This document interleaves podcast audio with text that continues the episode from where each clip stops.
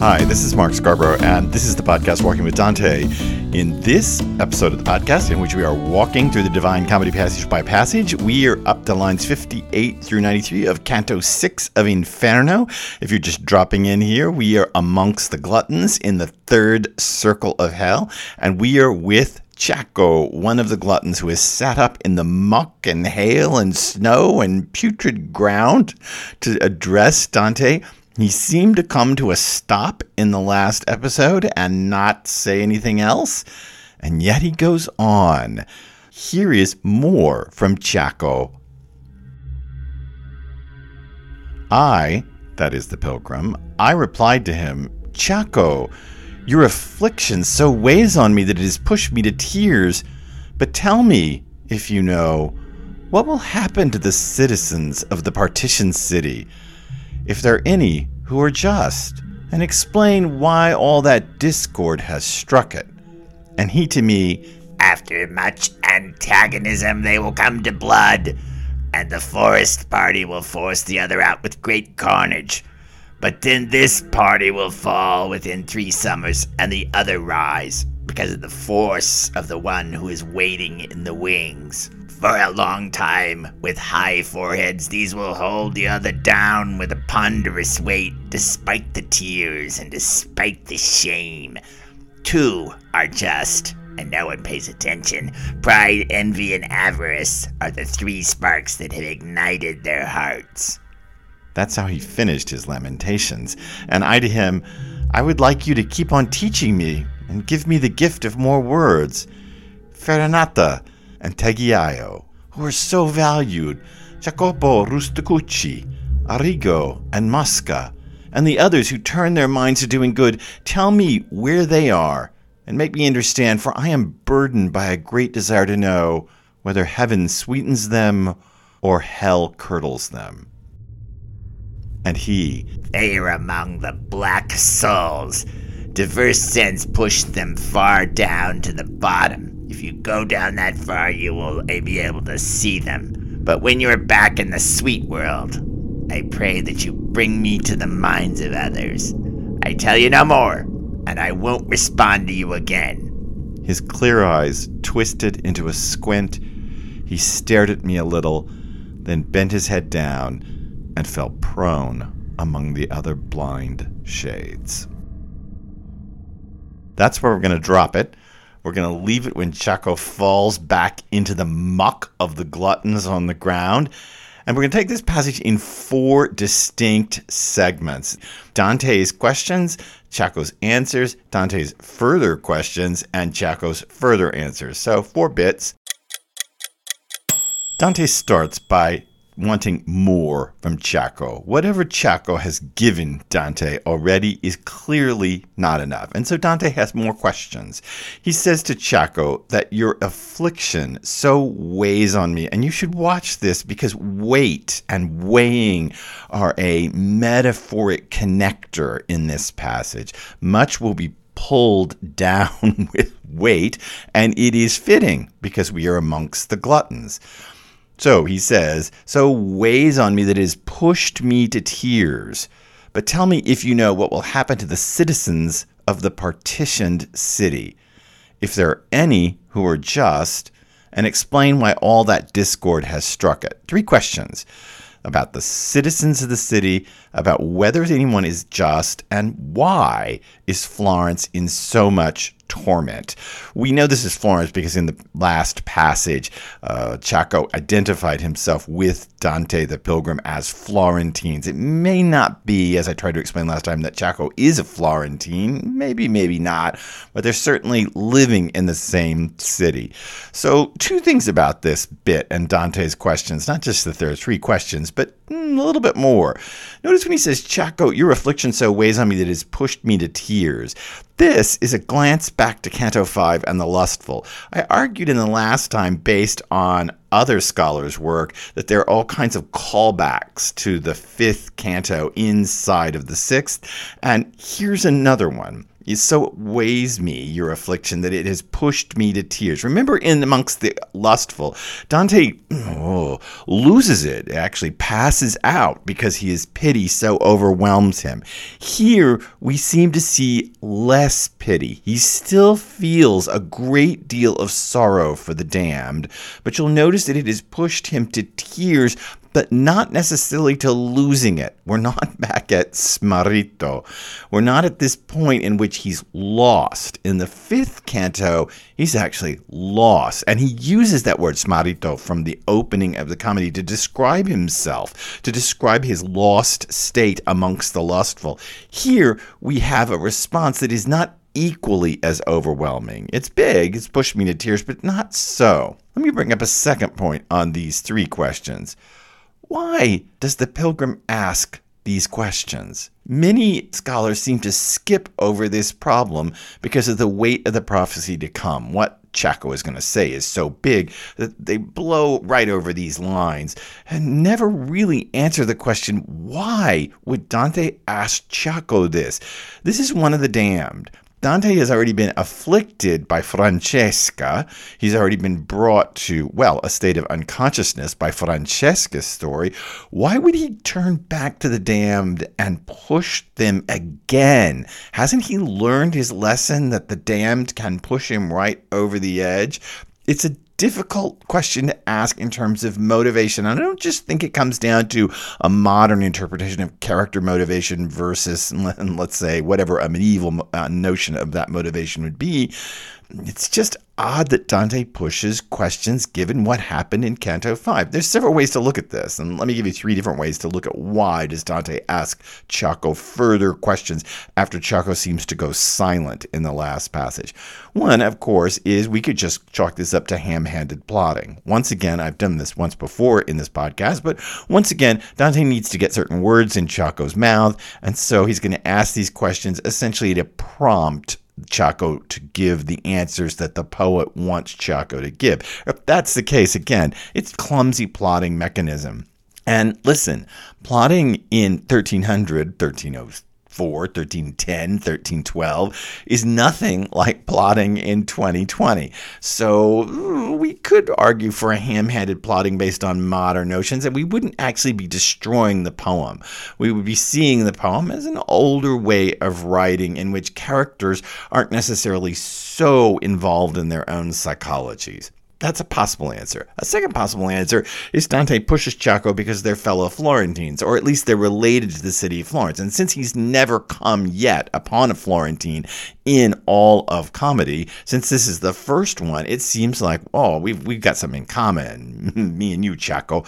And so I'm going to ask you some questions about it. But the questions he asks are deep and difficult questions. What will happen? He's asking the damned the future and explain why on that discord has struck it.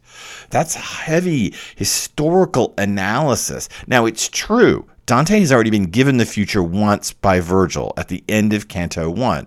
Maybe Dante is trained now to think of the damned as able to give him the future. It still seems a little odd. Or, let me give you a third reason. Does it all go back to Ciacco's altered appearance, to the question of the way history has erased him? I argued this in the last episode of the podcast, or erases us. In other words, is there an irony here that he has found a figure who is connected to him politically and yet at the same time has been erased by the mists of history? And the irony is that he would push this figure to answer some very fundamental questions. If that's the case, then again, there is an irony, hmm, there is a difficult level of wit running underneath the text itself that the poet is exhibiting for us. Enough about Dante's questions, let's get to the answers. Ciacco says to Dante, after much antagonism, they will come to blood. This is the first personal prophecy in the poem. We've had Virgil's world prophecy, cosmic prophecy back in Canto 1, in which the, the dog, the greyhound, will come and put to death the she wolf, and oh, this all kind of Christmas sounding, messianic sounding prophecy that goes on there. And that's more of a cosmic level of prophecy. This is the first of, guess how many? Yes, nine the number of Beatrice, and the number of three, the Trinity squared, nine. The first of nine personal prophecies in the poem about Dante and Florence. I'm going to give you some history behind this, but let me just explain the lines just kind of in their mm, their straightforwardness before we get back into the history. After much antagonism, Ciacco says, they will come to blood. They, the citizens of the city, will come to blood, and the forest party, that is the White Guelphs, led by the Cerchi family, that is Dante's party the Forest Party will force the other, that is, the Black Guelphs, the Donatis, will force the other out with great carnage. But then this party, the Forest Party, will fall, the White Guelphs, within three summers. It's the text is actually within three suns. I'll tell you why I think it's summer is the better translation in a minute. Within three summers or suns, and the other, that is the Black Guelphs, will rise because of the force of one who is waiting in the wings. That's a difficult line. I've translated it with a modern idiom, waiting in the wings, um, hugging the shore, who is just off stage of one who's sitting back there waiting for his turn to come on and do his part. For a long time with high foreheads, that is, very arrogantly with their heads, you know, held up, looking down at everybody. For a long time with high foreheads, these will hold the other down with a ponderous weight. Notice more heaviness, more weight in the canto. So these, the blacks, will hold the other down, the whites, with ponderous weight, despite the tears and despite the shame. Two are just. We'll come back to this in a minute. And no one pays attention. Pride, envy, and avarice are the three sparks that have ignited their hearts. Remember in the last episode, I told you that Ciacco has connected gluttony and envy. Here, we've got more connected up. Pride, envy, and avarice in the circle of the gluttons are the three sparks that have ignited their hearts. A gluttonous body politic seems to give rise to the other deadly sins, the more serious deadly sins, pride, envy, and avarice, or greed. But notice the theological mm, niggle that's going on here. These sins are not ends in themselves the way they would traditionally be interpreted in Christian theology. Rather, they are the sparks, the faville, the three sparks sparks that have ignited their hearts. They ignite social chaos. The sins are not the end in themselves. Gluttony or pride or envy or avarice is not an end in itself. Rather, for Dante, it seems to be that which brings on social chaos. This is a giant point because you're basically redefining sin. The poet is basically taking sin and claiming it is kind of an underlying motivation to social chaos rather than an end in itself. Let me just jump back and explain the history. Let me first say one bit. The poem, if you remember, is dated, not when it's written, but when it's supposedly taking place, in the year 1300. And if you remember, I said it in March, starting on March 25th of 1300. Others will start it in early April of 1300. There's a discrepancy based on this because Easter actually fell in early April. But I think there's a reference to the beginning of the world, which is March 25th. It's, I'll go back in previous episodes. This is all explained. But anyway, the poem is taking place. The pilgrim pilgrim is walking in 1300 on Easter weekend. Chaco is explaining the events basically of a few weeks after the dating of the poem. This is starting in May of 1300, and he's describing events that run for the next approximately two years to 1302. Okay, so what are those events? On May 1st, 1300, there are riots that break out in Florence between the white Guelphs or the Cerchi family and their supporters and the black Guelphs or the Donati family and their supporters. And remember, Dante is a member of the white Guelphs connected to the Cerchi family, although he has married Gemma Donati in a cross clan marriage. These riots break out. Dante is at this point a civilian politician on what we might call the city council of Florence. So Dante is in political mm, power when these riots break out on May 1st, 1300. The leaders from both parties are subdued and then exiled, including, and this will come up later in the poem, so I'm just bringing it up right now, including Dante's good friend and rival poet Guido Cavalcanti. I'm just going to say that and hold it because it's going to wait. Got to wait a few cantos ahead before that comes back at us. Flash forward, June 1301. So a year and a month or so, a year and a month, yeah, or later, all the leaders of the Black Guelphs are finally exiled. The whites kind of uh, take over and exile not just the people who started the riots, but the whole leadership of the Black Guelph or Donati clan about a year later. This causes, of course, much friction in town, and Pope Boniface VIII sends his envoy, Charles, as a mediator. Charles, Charles, Count of Valois, is the brother of the French king Philip the Fourth or Philip the Fair. At this moment, when when Charles gets sent as a peace mediator to Florence, he's actually on the Italian peninsula fighting for Sicily. An entire battle has broken out over control of Sicily. And just to tell you the end of that battle, uh, Charles basically ends up going home with nothing. He ends up losing everything and going home and being branded as not much more than a looter. But that's outside of our story. We're just getting him entering Florence as a peace mediator. He doesn't enter as a peace mediator. Instead, he comes in heavily armed. He basically breaks into the city. He supports the blacks, the Donatis, the black Guelphs, who are part of Pope Boniface VIII's allies. And he, Charles, Count of Valois, exiles the whites. This begins the problem of the whites being thrown out, as Ciacco tells us.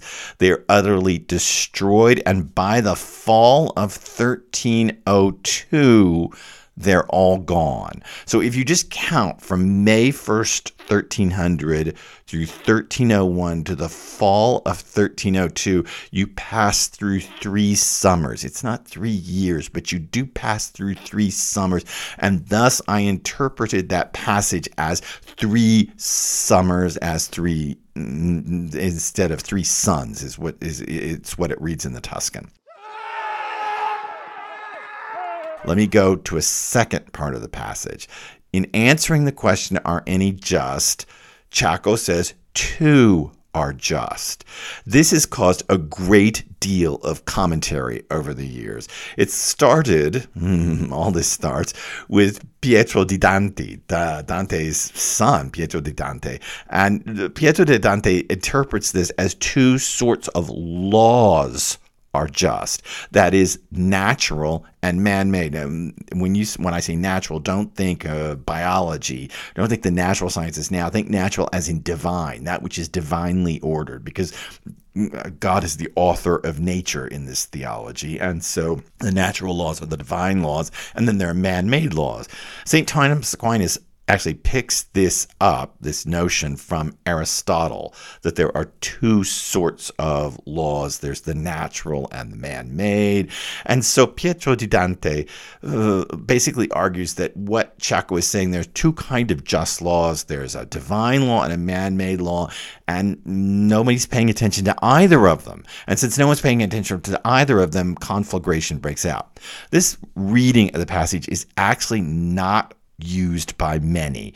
Within even just a few decades after Pietro di Dante, people are already trying to assign names to these two. Not two sorts of laws are just, but two people are just. And there have been many identifications of who these people are. Here's what I think I think this whole prophecy has an apocalyptic edge to it. Florence going up in flames, as it were. And since all of these prophecies get this little apocalyptic edge, we shouldn't be surprised that they pick up pieces of the biblical apocalypse. In the book that the Protestants call Revelations, or that the Catholics call the Apocalypse of St. John, in chapter 11, there's a tale of two just witnesses in the end times who show up and preach hmm, justice. They're able to open and close the doors of heaven and do all sorts of crazy things. And these two just witnesses, uh, from moment, kind of stay the Antichrist's move forward. I think that this may be ha- that this bit from Ciacco may have resonances with this Revelation prophecy. Uh, for many years, uh, the, these two witnesses in Revelation were identified as Enoch and Elijah, two figures from Torah who never died, who never faced death. Uh, Enoch was just taken up into heaven, and Elijah goes up in a chariot. So these two figures that never died showed up. It's funny that this is often advanced in modern theology uh, because this was originally a Gnostic idea out of the Gospel of Nicodemus, a, a heretical gospel. But nonetheless, it's always been held that these may be uh, Enoch and Elijah, or they may be Elijah and Moses, who are the two figures that are in the Transfiguration, or they they just made me unknown, really just guys. My point again is that it seems like there's an apocalyptic overtone to this prophecy. And so, because of all of that, Ciacco brings up this notion of two just witnesses, two just figures who were still holding on to justice despite the conflagration going around them. And therefore, he's tying this back to kind of end of the world stuff. This is important because ultimately, we're not going to see it in this passage, but in the next passage on the next episode of Walking with Dante, the, this whole entire canto is going to turn toward the apocalypse and toward the, the last judgment. And so I think that we're getting a little echo here, setting us up for the end of the canto. This is a Dantean technique that I see throughout the poem that is offering you small little tidbits of hints that build up to a grander moment in which it's just stated outright. There it is. And here, I think what we're getting is this apocalyptic resonance that's going to ring out through the canto. Okay, that's the prophecy. Complicated, full of Florentine history, elliptical in places, two are just one who is waiting in the wings. Elliptical, difficult, out of an apocalyptic tradition that arises from Old Testament or Torah prophets like Daniel and Zechariah and moves forward to the apocalypse of St. John. This kind of symbolic, elliptical, opaque understanding of what would be the future if the pilgrim is walking in 1300, although these events have already occurred by the time the poet is writing the poem. Now on to Dante's second questions. That's how he finished his lamentations, the pilgrim says, and I to him, I would like you to keep on teaching me and give me the gift of more words. Then Dante starts through a list of figures Farinata and Tegiaio, who are so valued, Jacopo Rusticucci, Arrigo, and Mosca, and the others who turn their minds doing good. Tell me where they are and make me understand, for I am burdened by a great desire to know whether heaven sweetens them or hell curdles them. Several things about this passage. One, this is Dante's further push for more information. Dante, the pilgrim, he's being a little gluttonous. He's wanting more and more. Every time Ciacco comes to a finish, Dante presses him for more. There's a mm, sometimes posited notion that Dante, the pilgrim, gets complicit in the sins of hell. And perhaps we can see that here. Let me explain this for a moment. And it's, it, uh, let me just say that this is contentious interpretation. But Dante the Pilgrim seems at times to kind of become identified with the sins going around him. For example, in Limbo, these are the ones who, you know, did, died without baptism and without understanding the Christian message and all that stuff. And yet Dante becomes one of them, walking across the water and into the castle. In Lust, he is overcome, overwhelmed with emotion until his whole body gives way, much the way lust does. And here he seems to be pressing for more and more information out of Ciacco, more and more as if he's not satisfied with the answers he's been given. The reason that this is a little bit contentious is because you have to then make the claim that Dante the pilgrim is in some way unaware of what's going on, and the poet behind him is showing us that the pilgrim is becoming complicit in the sins. And many people don't want to see this, in my opinion. I think it's sitting back behind the text. I don't think it's a major theme of Inferno, but I do think it sits back there that the pilgrim is pulled as in a gravitational well toward many, not all, many of the sins. It's not 100%. But many of the sins, we can watch him get pulled slightly toward them. And here, for me, it's this not being satisfied, wanting more and more, asking the damned, the damned of all people, asking the damned for more information. So, I want you to keep teaching me, he says. Give me the gift of more words. And then he lists off some figures Farinata, Tegiaio, Rusticucci, Arrigo, and Mosca. These five figures that are listed off, you'll notice that Dante identifies them as good and others who have turned their minds to doing good. Tell me where they are and make me understand, for I am burdened by a great desire to know. This is always pointed out, but I'll point it out to you now. Two things. One, this is an ubi sunt, where are. This is a, a, topos in which you list off the dead and you basically say, where are they? Which ties back to Ciacco's erasure from history. These figures are not necessarily erased, especially Farinata and Mosca are definitely not erased from history. Also, these figures will occur, or at least four of the five will occur in Inferno. Farinata, wait till the heretics in Canto 10. We'll meet this Farinata. Tegiaio and Rusticucci, wait until Canto 16. We'll meet them among the homosexuals. Mosca, wait until Canto 28. We'll meet him among the schismatics. But Arriago, no clue. Never occurs again. Notice Ciacco says if you go down, you'll be able to see them. Ariago, or as we might say, Harry, Harry is never brought up again. Two ways to take this. One, that Dante intended to write something about Ariago, about Harry, and never did. He lapsed out of his memory, or he never got to it, or he's going to put Arriaga somewhere, didn't put him anywhere. Possible, and that's possible, that it just never came up. Or, what I prefer, I like the irony that Ariago is forgotten in the same way that Ciacco is forgotten. I love that even if that's not intended, it happens in the passage. In the way that Ciacco has been erased by the mists of history, Ariago is also erased in the poem. We never find out who this Harry is. Others, Farinata, oh my gosh, one of the biggest speeches of all Inferno. Tegiaio and Rusticucci, wow, the cantos on the homosexuals, some of the longest time spent on any single set of sinners. And Mosca, terrible, terrible human who did a terrible thing in history that led to unbelievable bloodshed. These people are all going to be there, but who's Harry and where is he? Notice one last thing about this passage. Tell me where they are, the pilgrim says, and make me understand, for I am burdened by a great desire to know whether heaven sweetens them or hell curdles them. He's using the language of food. I said hell curdles them. There are other ways to translate that. Embitters them, poisons them, makes them astringent. But these are all taste functions. Maybe not poisons, but kind of, especially if you live in a world with bad food preservation. Um, it's important to know what food smells like and tastes like before you swallow it.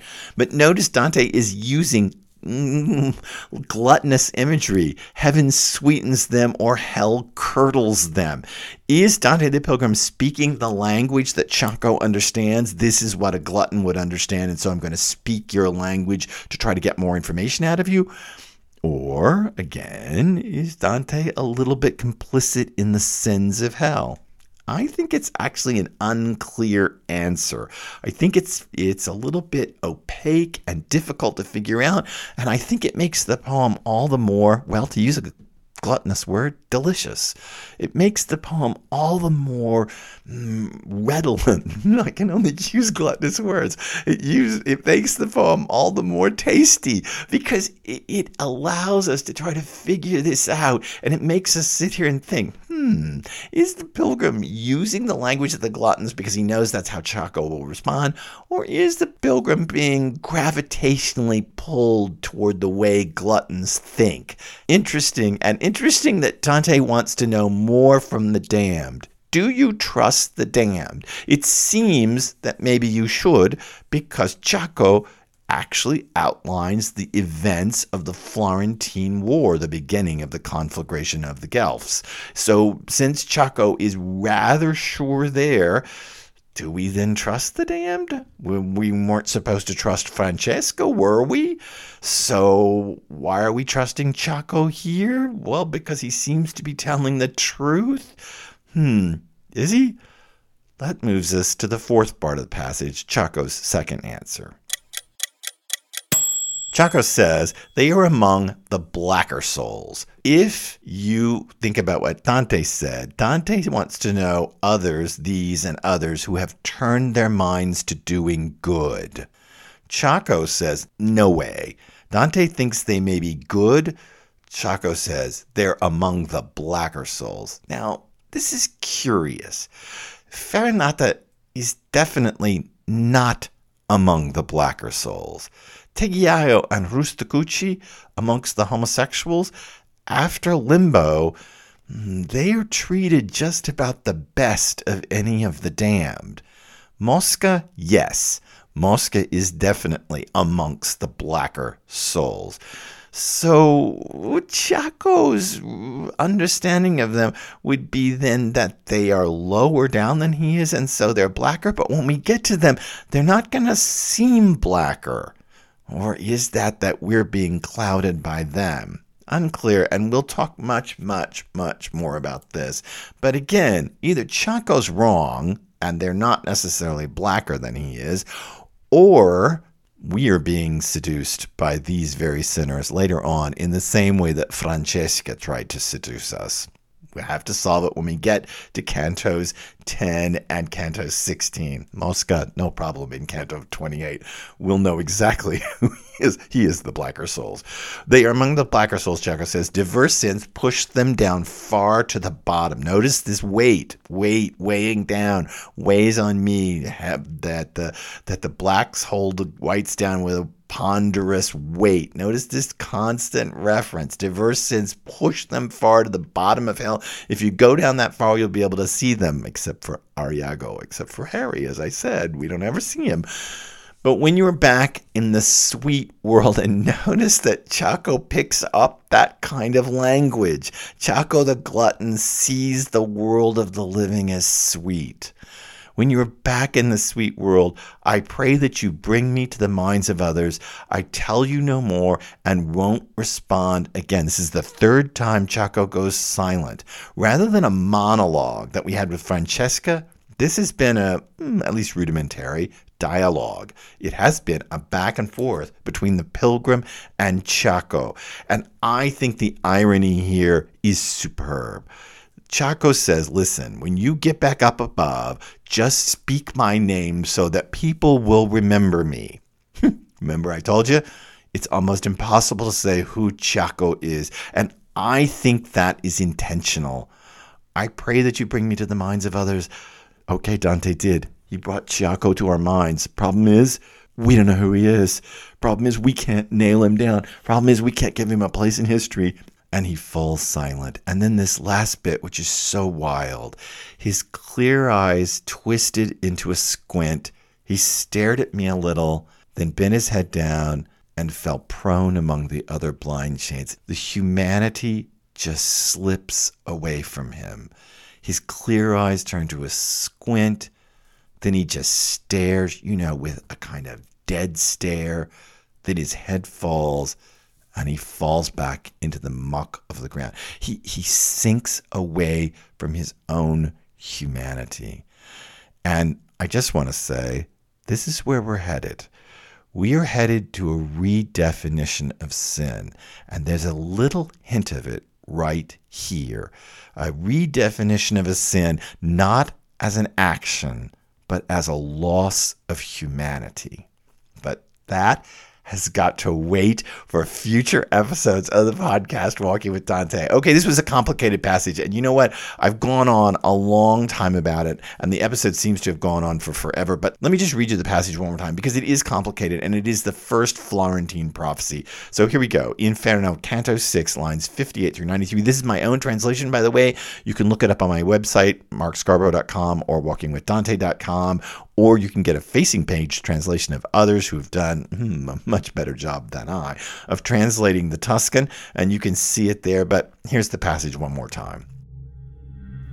I replied to him, Ciacco, your affliction so weighs on me that it has pushed me to tears. But tell me, if you know, what will happen to the citizens of the partition city, if there are any who are just, and explain why all that discord has struck it. And he to me, After much antagonism, they will come to blood, and the forest party will force the other out with great carnage. And then this party will fall within three summers, and the other rise because of the force of the one who is waiting in the wings.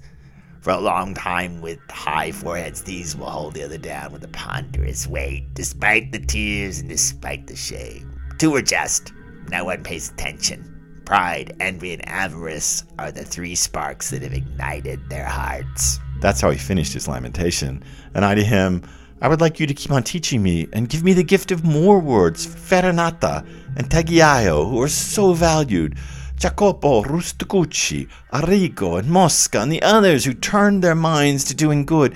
Tell me where they are and make me understand, for I am burdened by a great desire to know whether heaven sweetens them or hell curdles them. And he, They are among the blacker souls. Diverse sins push them far down to the bottom. If you go down that far, you'll be able to see them. When you are back in the sweet world, I pray that you bring me to the minds of others. I tell you no more, and won't respond to you again. his clear eyes twisted into a squint, he stared at me a little, then bent his head down and fell prone among the other blind shades. If you enjoyed this episode of the podcast Walking with Dante, I hope you'll subscribe. If you're just dropping in here, I hope you'll go back and catch us. there is so much behind us at this point. What is this, the 31st episode? Good Lord, there's so much behind us. Go back and catch up. Check out my website, markscarbrough.com or walkingwithdante.com for this passage and connect with me on Twitter under my own name, Mark Scarbrough. I'd be glad to start a conversation with you about this passage, or you can respond on my website and we can talk there. And I hope you'll check in next time on the next episode in which we finish off Canto 6 and the Gluttons on the podcast, Walking with Dante.